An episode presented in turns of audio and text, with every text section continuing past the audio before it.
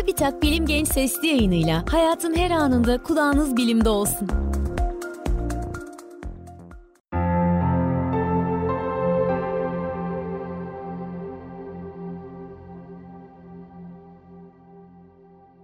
Uzaya ve bilime meraklı dostlar, merhaba. Bilim Genç Sesli yayınının bu bölümünde hem astronomiye büyük katkısı olmuş bir bilim insanı hem de o bilim insanının adıyla anılan ve gezegenlerin güneş etrafındaki hareketini daha iyi anlamamızı sağlayan yasalar hakkında konuşacağım. Öncelikle birkaç ön bilgi vereyim. Kepler yasalarına konu olan yörünge kavramından bu yayında bahsetmeden önce yörüngenin ne olduğunu açıkladığımız sesli yayını dinlemenizi tavsiye ederim. Ayrıca geometrik birer şekil olan elips ve çember hakkında birkaç bilgi vermem gerekiyor. Hepimiz çemberin ne olduğunu biliriz. Bir çemberin bir tane merkezinin olması kolaylıkla anlaşılabilir. Çemberin merkezini temsil eden bir noktayı ele alalım. Çember elips haline geldikçe yani çember daha basık hale geldikçe merkezdeki o nokta iki tane olur. Böylece bir elips elde etmiş olursunuz. Ve elips daha basık hale getirildikçe o iki nokta birbirinden giderek uzaklaşır. Bu noktalar artık merkez değil, odak noktaları adını alır. Elipsin en önemli özelliği budur. İki adet odağı bulunur. Güneş her bir gezegenin elips yörüngesinin odaklarından birinde yer alır. Bir elips üzerinde herhangi bir noktanın iki odağı olan uzaklığının toplamı elipsin her bir yerindeki bir nokta için aynıdır. Basık çembere veya oval şekli elips dendiğini anlamış olduk. Bir elipsin daha basık hale gelmesi bir sayı ile temsil edilir. Bu sayıya teknik terimle dış merkezlilik denir. Eğer bir gezegenin dış merkezliliği yüksek ise bu onun daha elips yani daha basık bir yörüngeye sahip olduğu anlamına gelir. Ancak dış merkezlilik değeri gittikçe sıfıra yaklaşırsa yörüngenin şekli de giderek daha çok çembere benzer. Dış merkezlilik sıfır olduğunda ise yörünge mükemmel bir çember halini alır. Fakat elips için dış merkezlilik değeri 0 ile 1 değer arasında olabilir. 0'a veya 1'e eşit olamaz. Dış merkezlilik değeri 0'dan 1'e doğru arttıkça gezegenin güneşe en yakın olduğu en beri noktası ile en uzak olduğu en öte noktası arasındaki mesafe farkının gezegenin güneşe olan ortalama uzaklığına oranı daha büyük olacaktır. Şimdi gelin bu durumu bir örnekle açıklayalım. Mesela dünyanın en öte ve en beri noktalar arasındaki fark yaklaşık 5 milyon kilometredir. Yani bir yıl içerisinde dünya güneşe 5 milyon kilometre yaklaşıp 5 milyon kilometre uzaklaşabilir.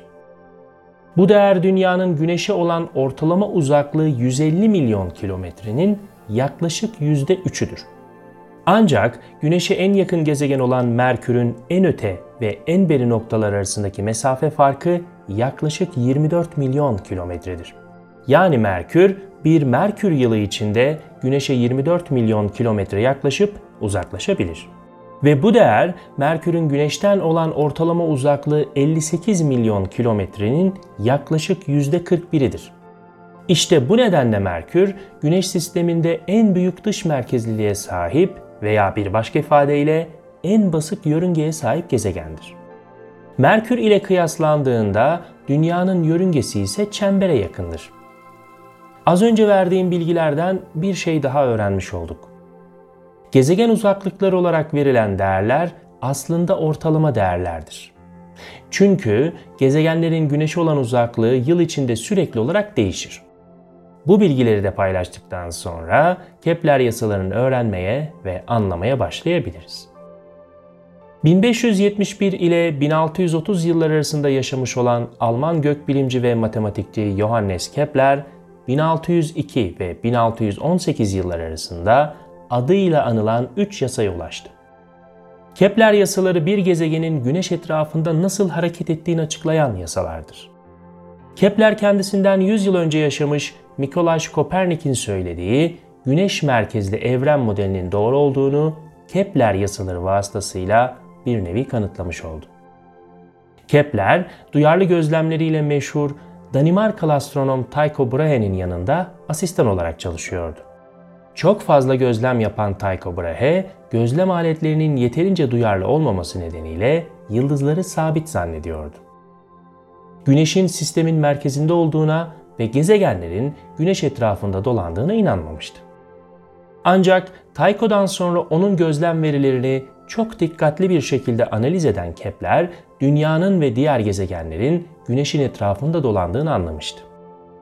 Bu arada güneş merkezli evren modelini savunan ilk kişi ne Kopernik ne de Kepler'di. Antik Yunan'da yaşamış Aristarkus, güneşin merkezde olduğunu söyleyen bilinen ilk kişidir.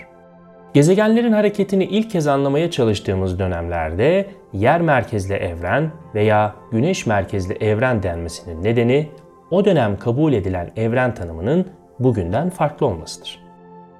O dönemlerde güneş ve gezegenler dışında yer alan kürelerde yıldızların sabit şekilde bulunduğu kabul ediliyordu.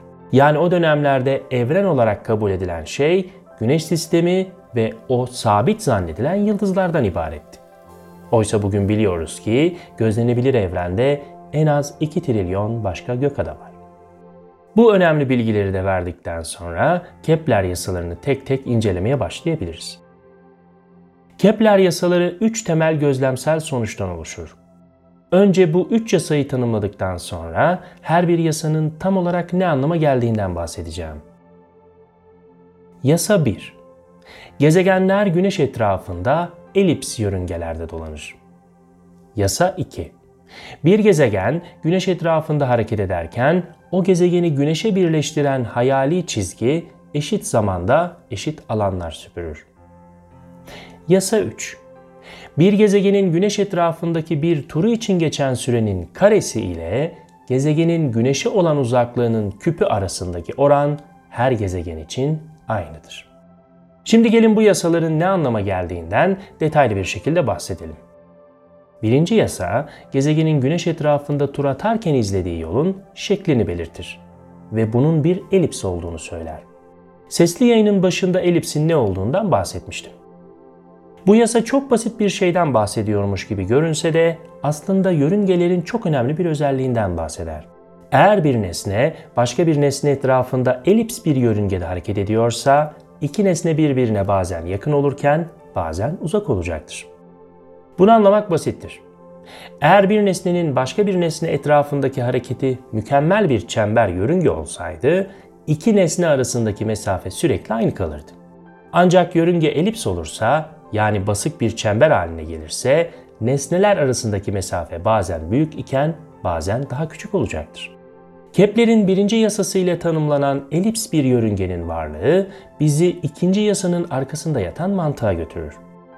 Bu mantıktan bahsetmeden önce kütle çekiminin aslında nasıl bir kuvvet olduğunu anlattığım sesli yayınımızı dinlemenizi tavsiye ederim. Çünkü o yayında okyanus ortasındaki bir girdap analojisinden yola çıkarak girdabın merkezine daha yakın olan bir teknenin daha uzak olana kıyasla neden daha hızlı hareket etmek zorunda olduğundan bahsetmiştim.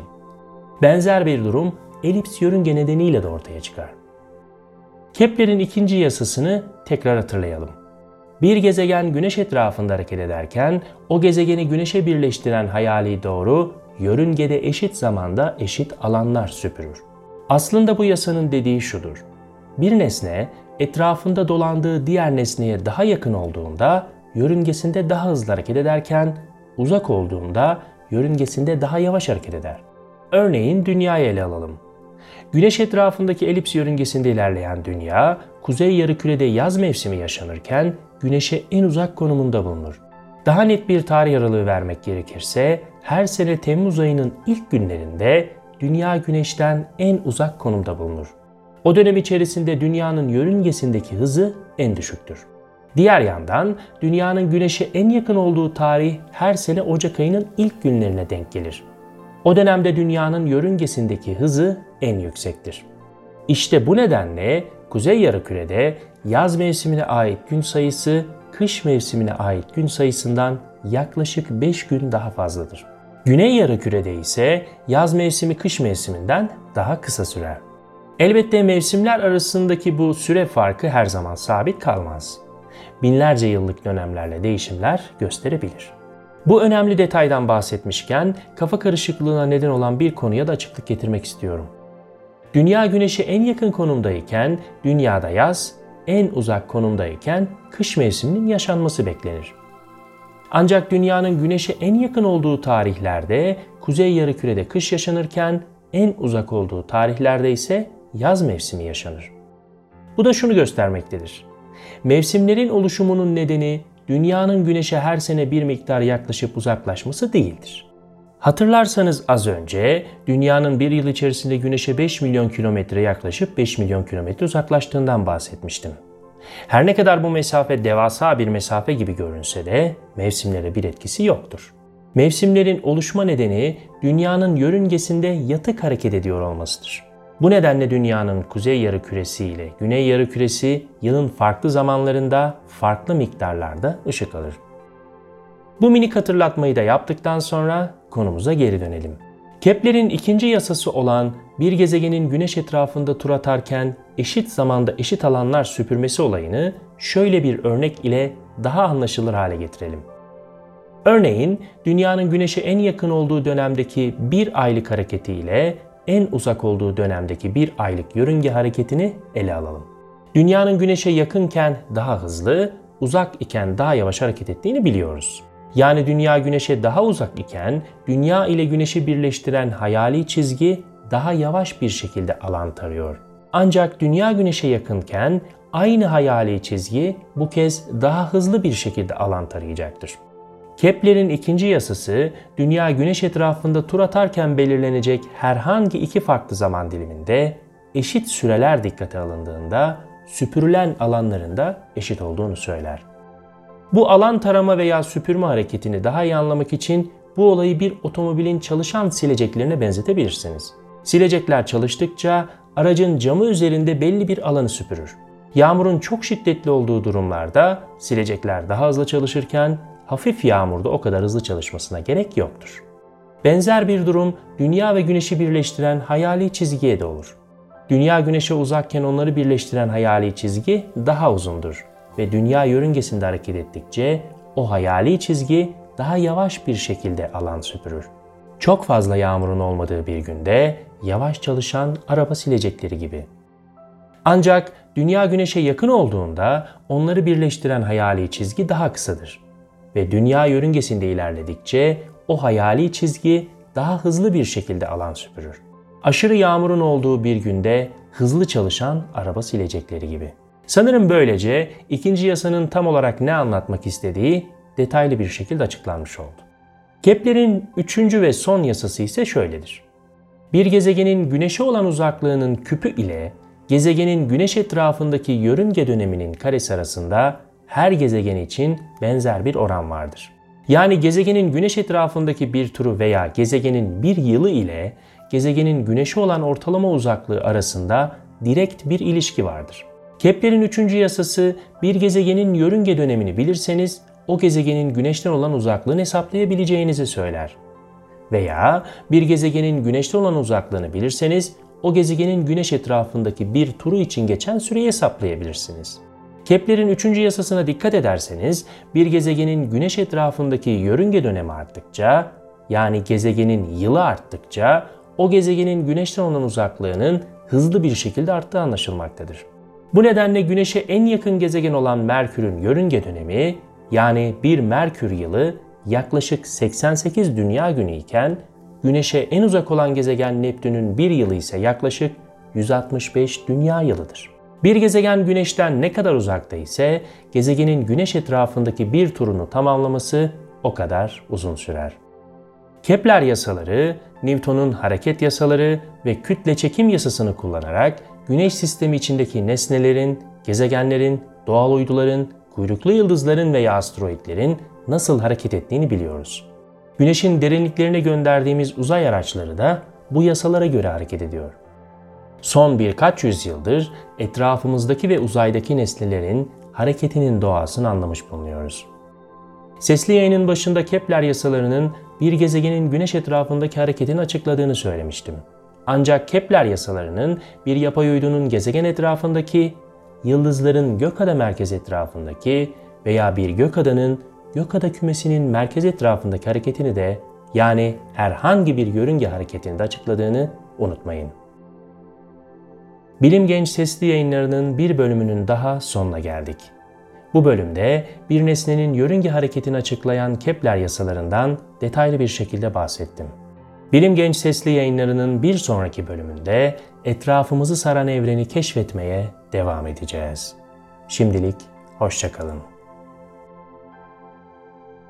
Bilim Genç Sesli yayınlarını SoundCloud, Spotify, Google ve Apple Podcast kanallarımızdan takip edebilirsiniz.